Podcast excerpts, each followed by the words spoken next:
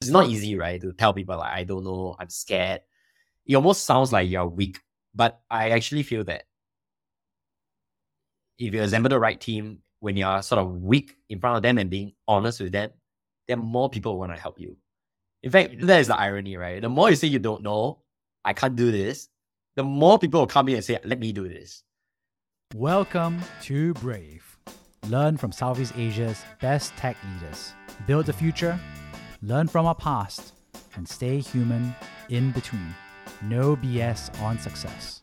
I'm Jeremy Au, venture capitalist, serial founder, Harvard MBA, sci fi nerd, and dad of two daughters. Mondays for your weekly tech news debate with Shiyan Koh, managing partner of Hustle Fund. Wednesdays for interviews of regional changemakers covering both the highs and lows of leadership. Fridays for personal diary insights and listener questions and answers. Join our movement of over 12,000 members for transcripts, analysis, and community at www.bravesea.com.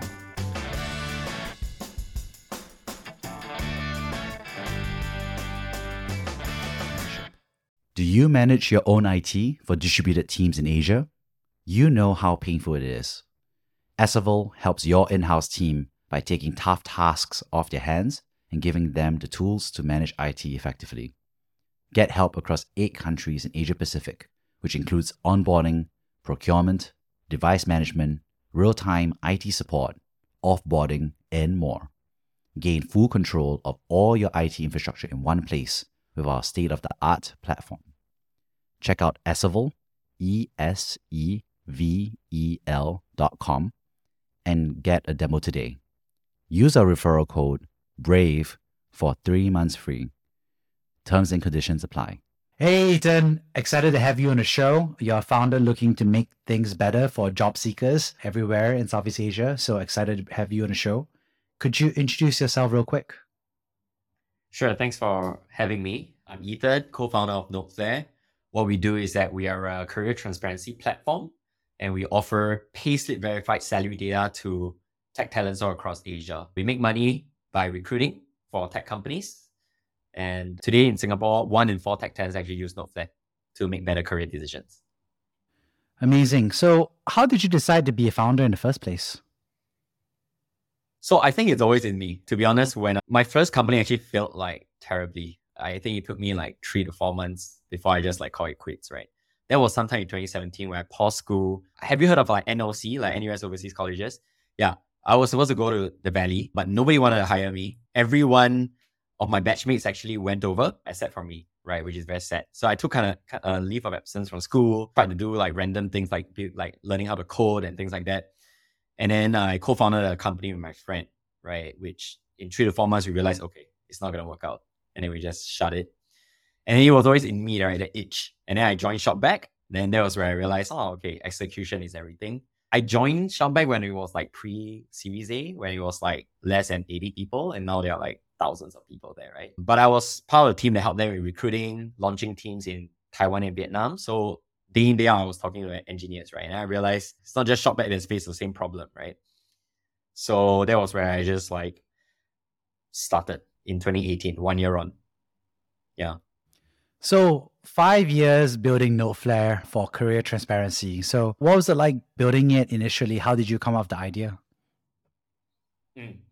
So actually, interestingly, we only chanced upon the, the idea of career transparency only very, I wouldn't say very recently, but in the past one to two years, right? So when we first started, it was purely like, okay, you know what? We just want to help companies recruit.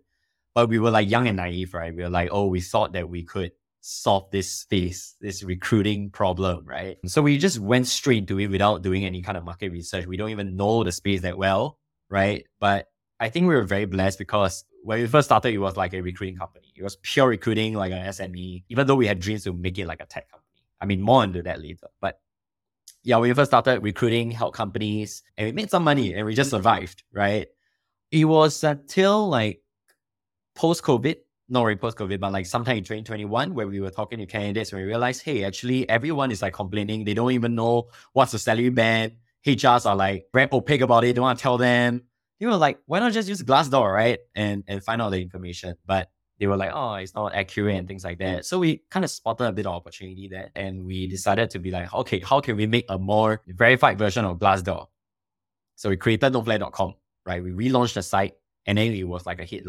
So at that time, we just like realized that that's what really people wanted. We are solving not just a salary transparency problem, but just career transparency as a whole, right? And and that appealed to a lot of talents. So we just doubled down on that. Yeah.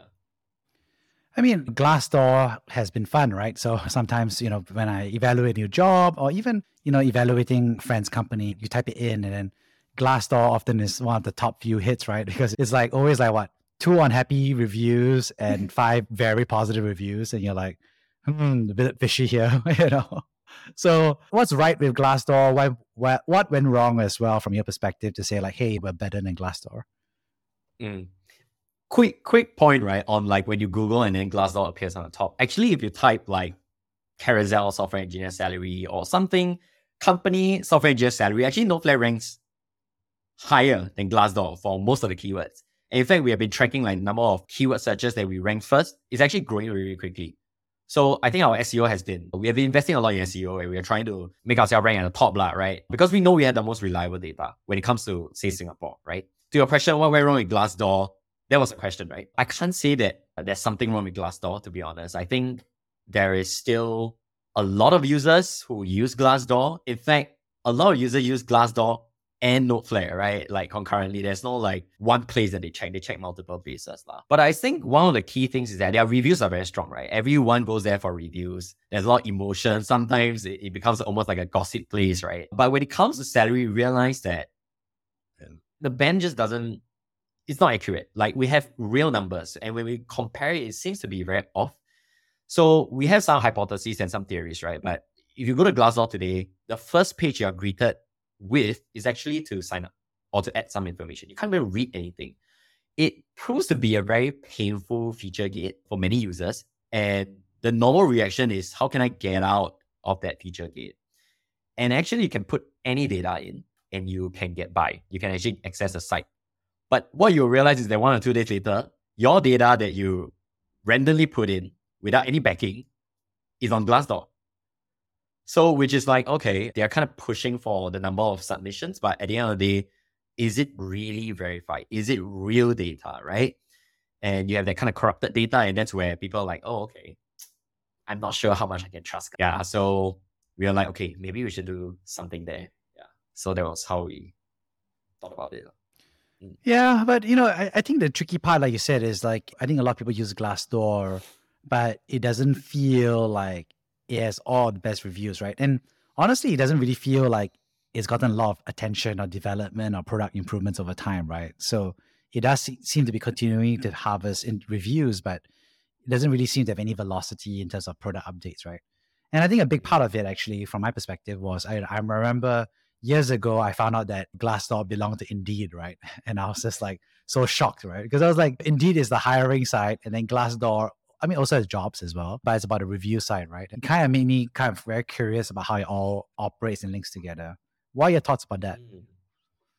Okay, so quickly, actually, Glassdoor got bought over by Recruit Holdings, and Indeed got bought over by Recruit Holdings. La. So the the biggest kind of like puppet player is is really Recruit Holdings, and then they try to kind of force some synergy in between, right? I think what according to some sources that I have, right, not too sure how accurate they will be, but when they look at Glassdoor, they were like, okay, retention is good. There's a lot of people going there to read. Engagement is high.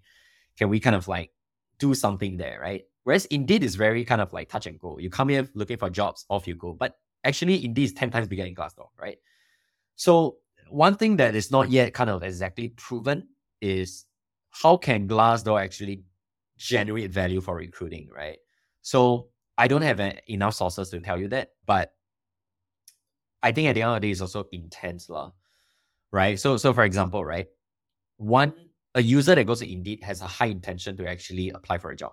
Whereas you Glassdoor, you look at the same number of users, actually they are higher up the funnel, right? Because they are there to kind of like read information.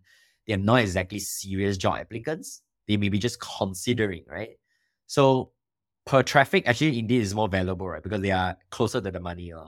So unless they can do something to kind of spin out and generate CVs or generate some form of value for recruiting, I think it will always just be a content side, right? Where you play on ads, you play on some other model where like cost per view or something like a cost per impression or something like that. Yeah. These are separate platforms, which makes sense, right? I mean, from their perspective, is if you're a job applicant that's curious about it, you want to know Glassdoor reviews, right? Versus Indeed is very much geared at candidates, and but very much is geared at recruiters to kind of like put a transaction dollar in to get candidates through the door, right?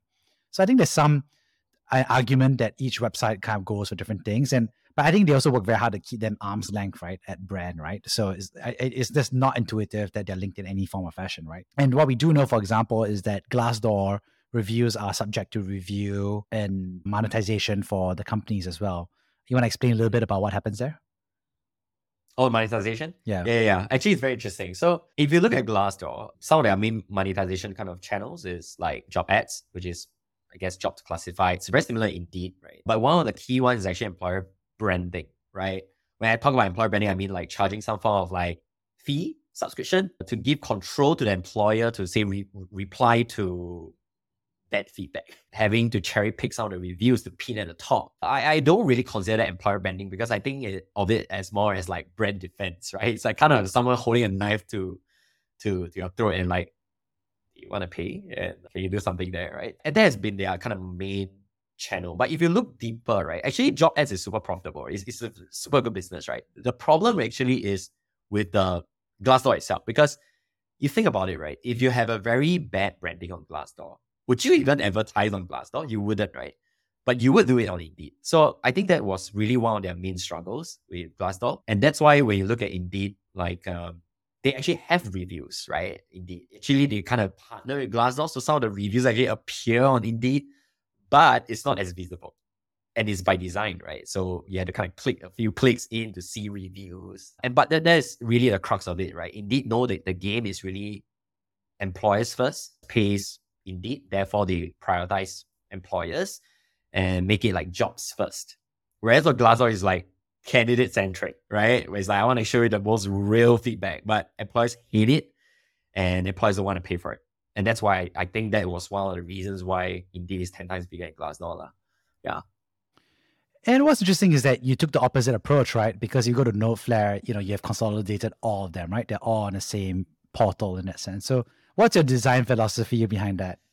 So actually, I can't claim that we have it all figured out, right? But we were very clear and we did test this, right? So when we were part of the iterative accelerator program, we tried many things, including monetizing using job ads and employer branding. And that was where we had like accelerated learnings about why people actually don't even want to pay.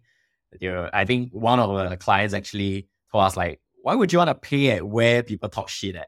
So I'm like, actually, that makes a lot of sense, right? Which is why I also realize that that may not be the kind of the future of our, our company. But I think that we, at the end of the day, I think we have to be very clear what business we are in, right? We are in the recruiting business. 100% currently of our revenue comes from executive search, which is a very consulting, very service kind of business, right? And the question is, how can we make it better, right? Grow it bigger, do it better than the incumbents who are very traditional. So actually, NodeFlair, our site is kept quite separate from actually the recruiting business, right? So there's a team that's maybe look at how can we grow the traffic there, but eventually generate some form of value for the recruiting team. But not in in a sense where we monetize directly, like charge employers, cost for employer branding or job ads. No, it's like how can we get users what they want, which is salary data, and use it as a hook to get them to submit CVs which then is a lead generation tool for our recruiting business. And we've seen parallel businesses that does this. One of them is Glints. Uh, I think they did it very well, where they get a, a ton of CVs from their site. They don't charge a single cent. They don't monetize on the platform yet, but they get a lot of value from the platform. And, and at the end of the day, their core revenue stream is still services. Yeah. And as you see this, obviously it feels crowded, right? I mean, it feels like there's lots of different career approaches, right? And there's all these different marketplaces, right? I mean, even in the US, they scrape, you know, has Google Jobs, right? They scrape everybody's par- carousels as well for their own search, right, for jobs. So, where do you think it lands up? Where do you think the landscape will end up towards? Mm. I mean, interesting thing you talked about like what other companies are doing. Uh. To be clear, when we first started a company, we were running like a, I would say, traditional recruitment firm, but we did dabble with a lot of things. When back then, when Hired.com was still a thing, right? Where it's like tech enabled talent marketplace. Basically, charging the same fees as traditional firms, which is very high, like say 20 to 25% of annual, but not doing the recruitment work, right? Which is like, okay, recruit like HR, you go and search yourself. I think it wasn't a very good outcome for them either. La. So we tried that. It wasn't a very good outcome for us either. Yeah. So at least for me, I think operating in this space for a while, I do not believe that technology can replace the middleman. Because at the end of the day, right, I think if you see a lot of this kind of HR tech companies, what they are doing is like, oh, okay, we're gonna be like AI powered, we're gonna replace the middleman. I never believe in that. Because I really don't think that that's the way it works. La. Because at the end of the day, finding a, a job, it's very emotional yes, I think that there are some requirements on both sides. So, for example, right, employers say, I want Node.js, I want skill set A, B, C, D. But actually, there are a ton of candidates that meet that requirement. But at the end of the day, when they pick, you can't really quantify that. Yeah, so a lot of this kind of AI is trying to like, oh, read the JD, read the profile. But actually, what happens is that 70 to 80% of the decision is made out of the CD, out of the JD, right? Yeah, so so I do not believe in technology replacing the middleman, but I do believe that technology can make the the middleman more successful, which is our approach and our strategy. And I've seen companies like AngelList, I think they rebranded or something like that. Well, to, to Wellfound or something. Okay, anyway, but yeah, in, in the US is AngelList. In Southeast Asia, I, I think Glints is a big player. I think they all taken this approach, and I think it's the right approach. Yeah. During this time, how have you changed and evolved as a founder and leader?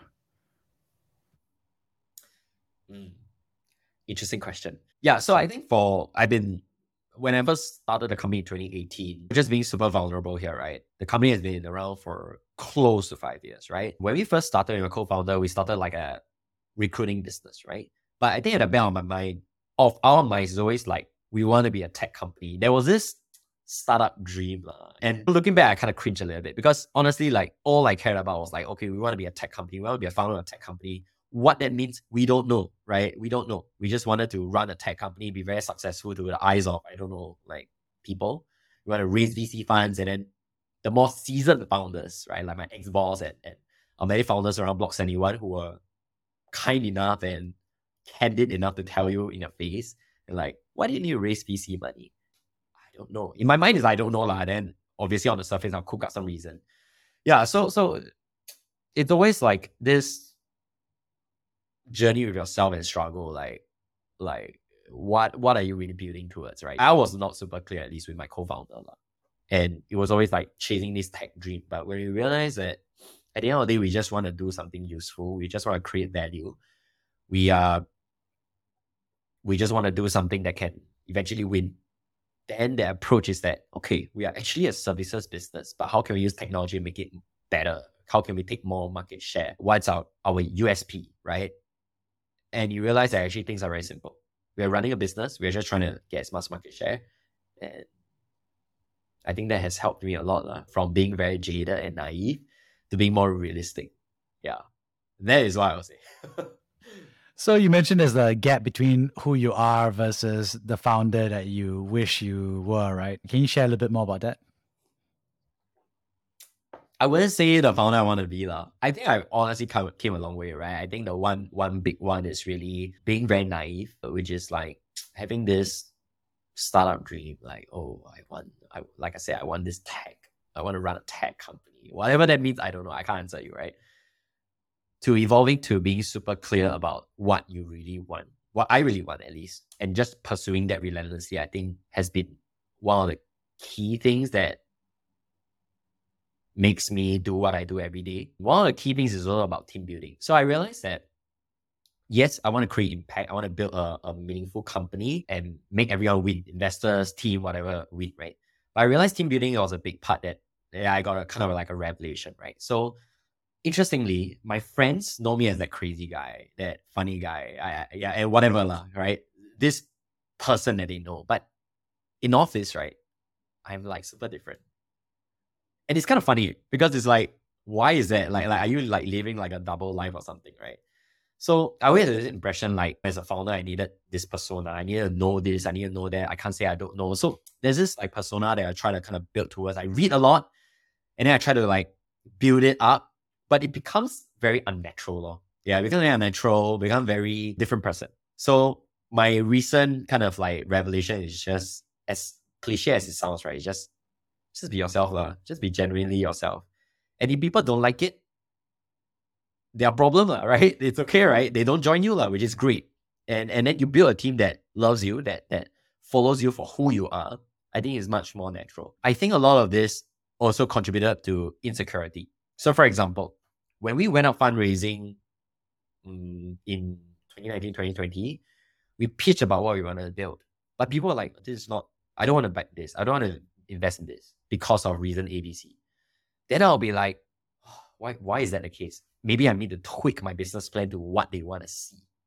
Right. And then you do this enough, you start building something that people want and not what you want. And that was exactly what happened, right? Which is like bad lah. Right? You're, you're trying to build something that you don't want. You wake up, you question what you build, what you're doing, what you're building. So long story short, I would say is just not being super clear about what I want in the early days, but now being super clear that has helped and being super genuine and just being honest with myself and being building a team around that will want to follow me in this journey has been one of the biggest revelations I say that has helped me a lot, even in my morale. yeah. I mean, I think there's a lot of truth, right? I mean, I think we're always projecting, right? I mean, we're at work and we want to be on top of it and we want to be a good manager and a good teammate, right? And personally, myself, I always tell people, it's like, hey, if you don't know how to be a good boss, just act like a good boss, right? And tell yourself, what would a good boss do? And then act like that person. And that's good enough because for the person's receiving it, like they only know what you say and what you do, right? So they don't know what's going on in your mind. And if you, you know, commit to actually acting like a good boss, then in effect, you are a good boss, right? Because, you know, that's what is the actual consequence at the end of the day, right? But so, you believe in that? Like, like, do you still believe in that? I still do actually. I, I just think that people want you to be a good boss and sometimes it's worth simulating what that looks like right and it's good for them right it's like um i don't know it's like i don't know imagine if you're like at starbucks right and then you're like you're serving you're like barista and that person's like are you happy to give me a coffee and i'll be like no like i'd rather be somewhere else right i mean i mean that's bad right because the transaction is that you sign up to be a starbucks to be a barista the transaction is that you serve them coffee, right? Even if you're good mood, bad mood, you serve them the coffee, right? And sometimes I guess leading a team, the transaction at some level and performance review mode is is don't be an asshole and be a good boss, right? And you got to do it for one hour. Just do it for an hour, right? So, but I, I but I disagree with that. That's the thing, right? I went through that because, yeah, like I I always like I read so much right about like oh what is it to be a great leader, right? this is the things you need to do, right? And then I personify that character that I kind of made out in my head and kind of like duct tape it with all the things I read, right? And then people can feel it. They will be like unnatural. Like even during one on ones, right? It's bad lah. It's like they won't be honest with you, right? And then Olivia was just talking to my colleague yesterday about why do we even do one on ones?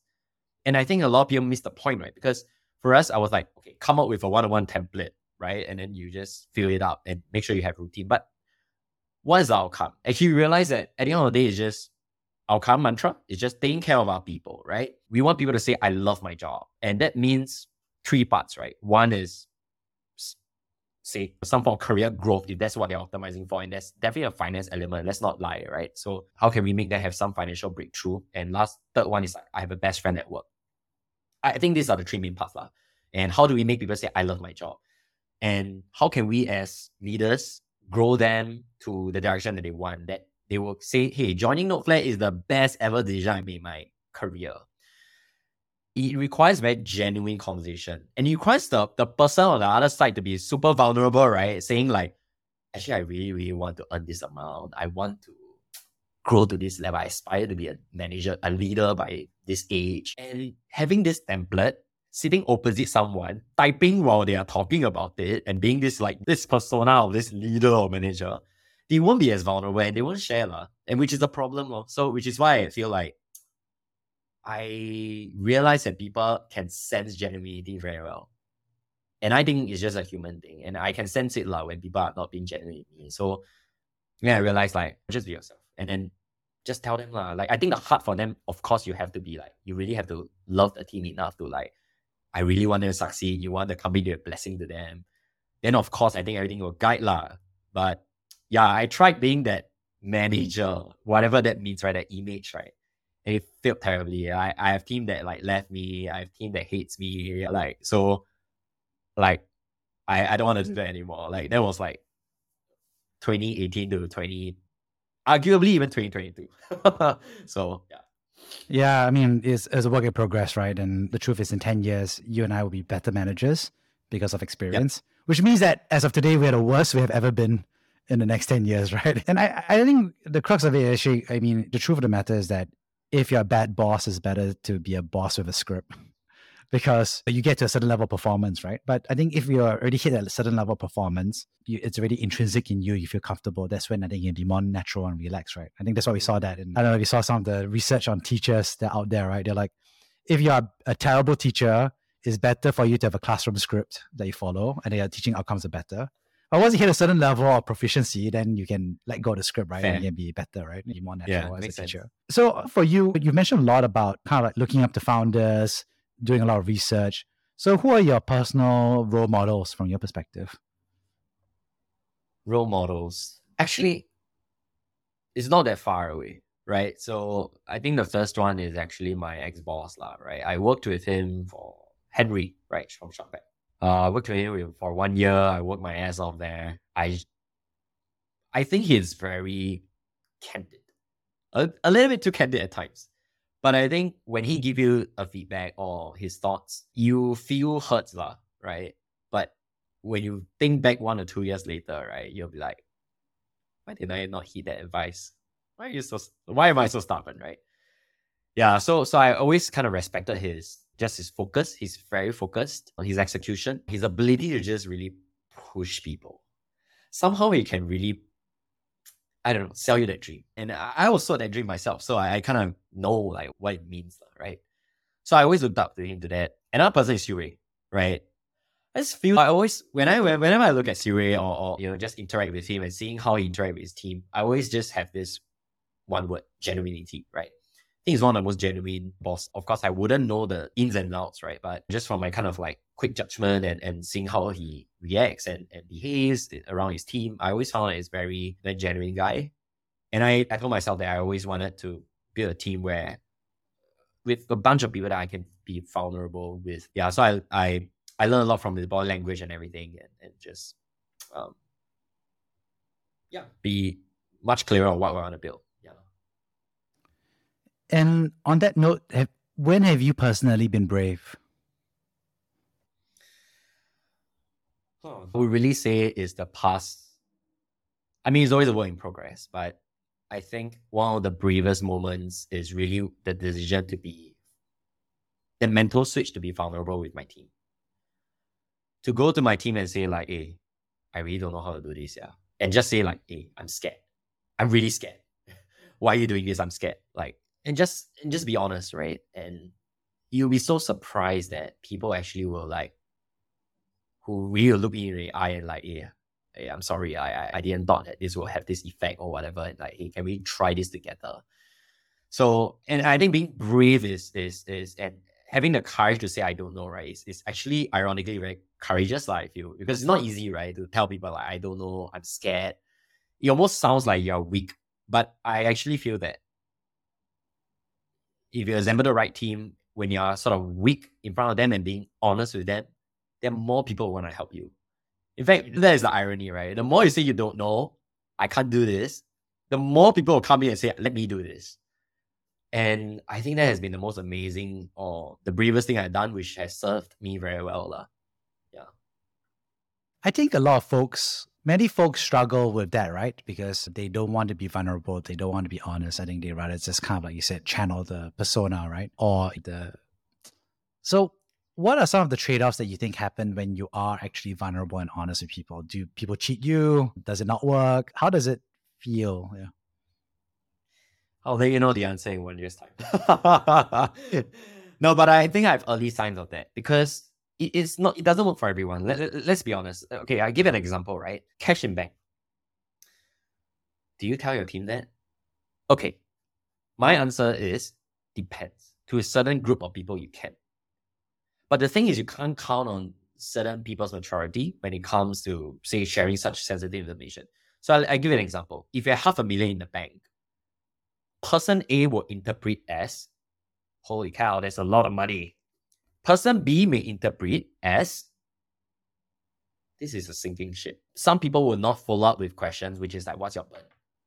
How much are we spending? Are we profitable? Right. So half a million can be really very little, or it could be like super good if it's like super profitable, right? So the thing is, mm, mm, some people are not candid enough or would not be curious enough to kind of poke holes or, or question deeper. They may just take it as face value and like, this is bad. I'm out. So it depends on the maturity of the team as well, right? Because, you know, a common one, since you're talking about Glassdoor, right? People look at the reviews and take it at face value. Is it really true though that the company is that bad?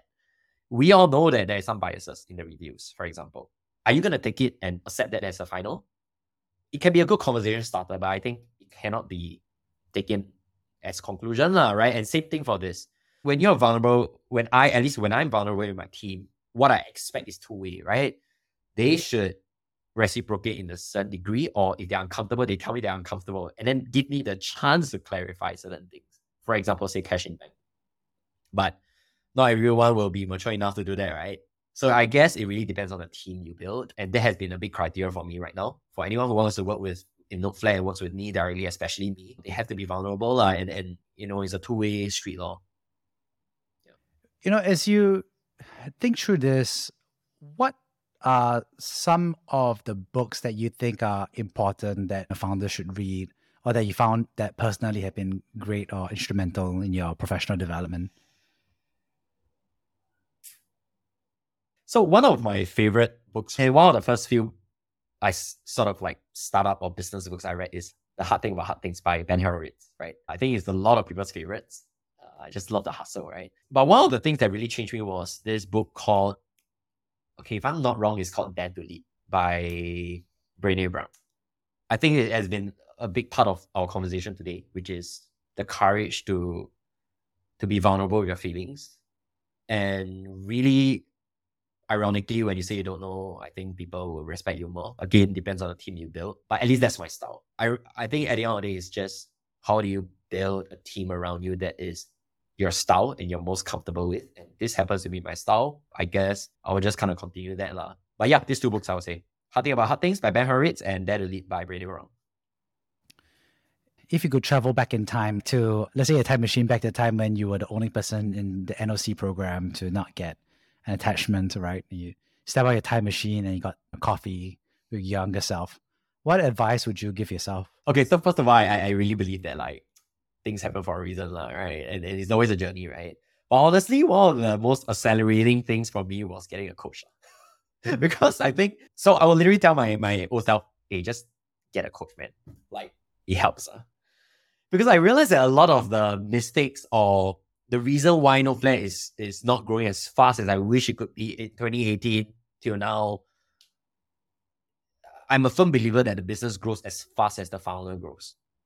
Right. And I think a lot of the kind of bottlenecks or problems that we face was just because of me not being mature enough, not being clear with what I want. And I think that one way to really accelerate is to do self reflection. Get a coach would be very helpful. At least that has helped me a lot. So yeah, get a coach or do some self reflection or journaling.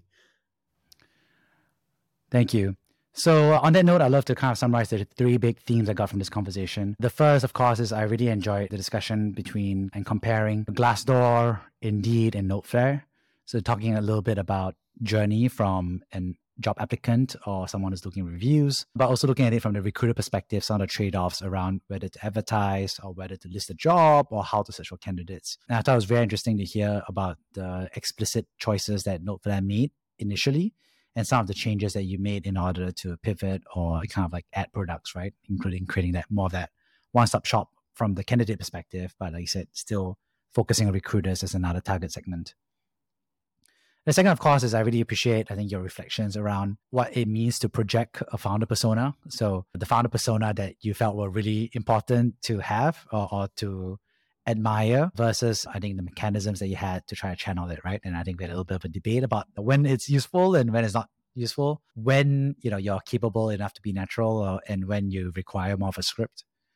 Uh, and lastly, thank you so much for sharing about I think a consistent theme of vulnerable honesty, right? The the the goal of being honest with people who want you to be honest and are okay with you being honest, but also accepting that there is vulnerability with that conversation. And as a result, you know, how much Dare to Lead has been a great book that has been a good catalyst for your own personal growth. I also love the phrase that you said about how the company grows as fast as the leader grows. And I thought your reflections around pushing for more executive coaching and personal self awareness and growth is a really important lesson for many founders to take home. Yeah, thanks for the summary. Thank you for listening to Brave. If you enjoyed this episode, please share the podcast with your friends and colleagues. We would also appreciate you leaving a rating or review. Head over to www.bravesea.com for member content, resources, and community. Stay well and stay brave.